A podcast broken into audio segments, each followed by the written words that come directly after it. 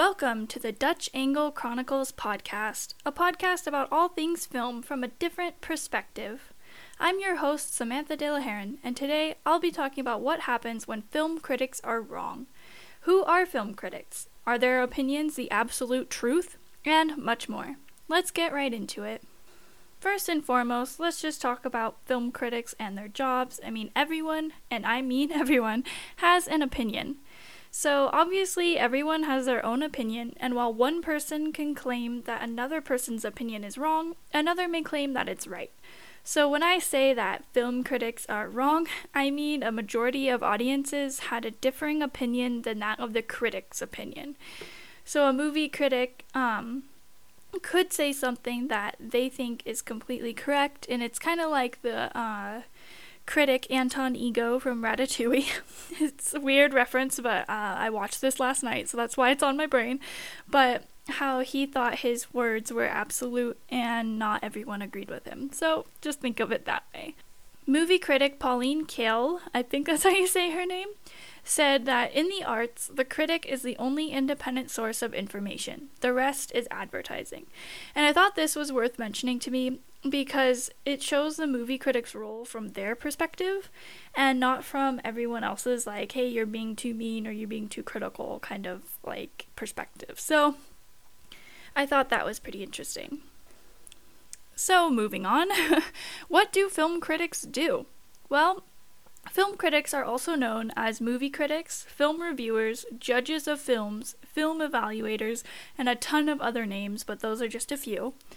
And according to the National Careers Service, film critics analyze films and produce reviews and articles for newspapers, magazines, radio, TV, social media channels, and websites. And obviously, I'm including podcasts in here too, because there are whole podcasts dedicated to reviewing movies. Here's a little tidbit from a practicaladultinsights.com article, and this is by Dan Calavari. And he said, A critic must be knowledgeable about many, if not all, of the aspects of film and film production. Some critics have college degrees in film studies that give them the expertise to analyze the filmmaking process and the common aspects of a film's plot and character development. Other critics may have training in literature, which can lend itself to analyzing some of the similar themes and styles present in film. So, film criticism as a job, like nowadays in 2022 and beyond, is pretty unique. So, 50 years ago, you would need an extensive knowledge to be taken any way seriously and to make any money at this type of career. But in 2022 and the age of the internet, anyone can share their opinion anytime about anything from anywhere that they want. So you can create your own blog, website, platform, videos, whatever you want, and get your opinion out there and even make money at it. Another tidbit from that um, article is keeping a clear head while watching a film and maintaining objectivity, especially when the film critic must write a review of a movie that features a writer or a director or an actor he or she does not particularly enjoy, can sometimes be quite difficult or impossible. So, when I think of that little tidbit, I think of when I'm watching a movie with, let's say, Tom Cruise so I don't have anything about Tom Cruise like against him, but just every movie that he's in is kind of the same. And so I feel like every movie he makes is like Mission Impossible. And just like how they just came out with the second Top Gun, I didn't want to go watch it because it's kind of like, eh, Tom Cruise again, Mission Impossible, this time with planes. So I was just kind of not into it. So keeping an objectivity, like if I went to go watch it, I would have to look at it without being swayed by my sort of distaste for Tom Cruise and his acting. So uh, thinking of that, it's like film critics do have kind of a hard job. So, keeping all of this in mind, we know that they put a lot of effort into their reviews and criticisms, and they must score the movie how they see fit. So, there's lots of different websites for movie ratings. You could look at Rotten Tomatoes, which is something that I always look at. Metacritic, there's Fandango, and IMDb. These are all very famous. And I thought I would mention some very famous movie critics as well. So Andre Bazin, the French man, he was famous in the 1940s. Then we have Judith Crist, one of the first female film critics with widespread recognition. And then the most famous of all time, Roger Ebert, reviewed films for almost 50 years.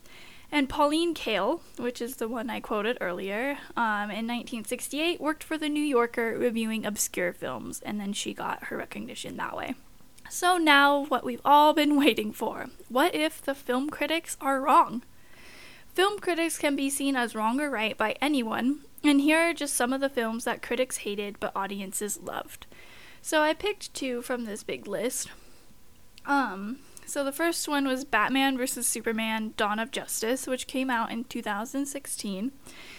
Um, and on Rotten Tomatoes, it had a score of 29% from the critics, but a shocking 63% from the audience. So this is like a 34% difference um, in rating. So here is something one of these critics said, and I quote This was a violent, miserable experience that only got worse the further it went. And that was from Alan Almacher, again a critic. Here's another one. Batman v Superman Dawn of Justice wants so badly to be an operatic modern mythological tale, but it mistakes great length for epic stature. And that was from Brent McKnight, who is a critic. And here's one from an audience member who said cinematography and editing were good. The CGI effects were not overly done or poorly executed, and that was all this movie needed to be as entertaining and exciting as it was. And that was from Tony Asankoma. and he's again an audience member. So I got these off of Rotten Tomatoes because anyone can kind of go on there and comment and cr- critique it. And uh, I remember this movie when it came out, and I didn't really uh, have anything against it. I thought it was okay. Uh, I haven't rewatched it since the first time I watched it, so I can't really say anything. But this next movie, I watched just because of this podcast episode, so I'll have some things to say. So, Harlem Nights, which came out in 1989, uh, stars Eddie Murphy and tons of other famous people. Um, on Rotten Tomatoes, it has 23% from critics, but a huge 180. We got 80% from audience members thought it was good.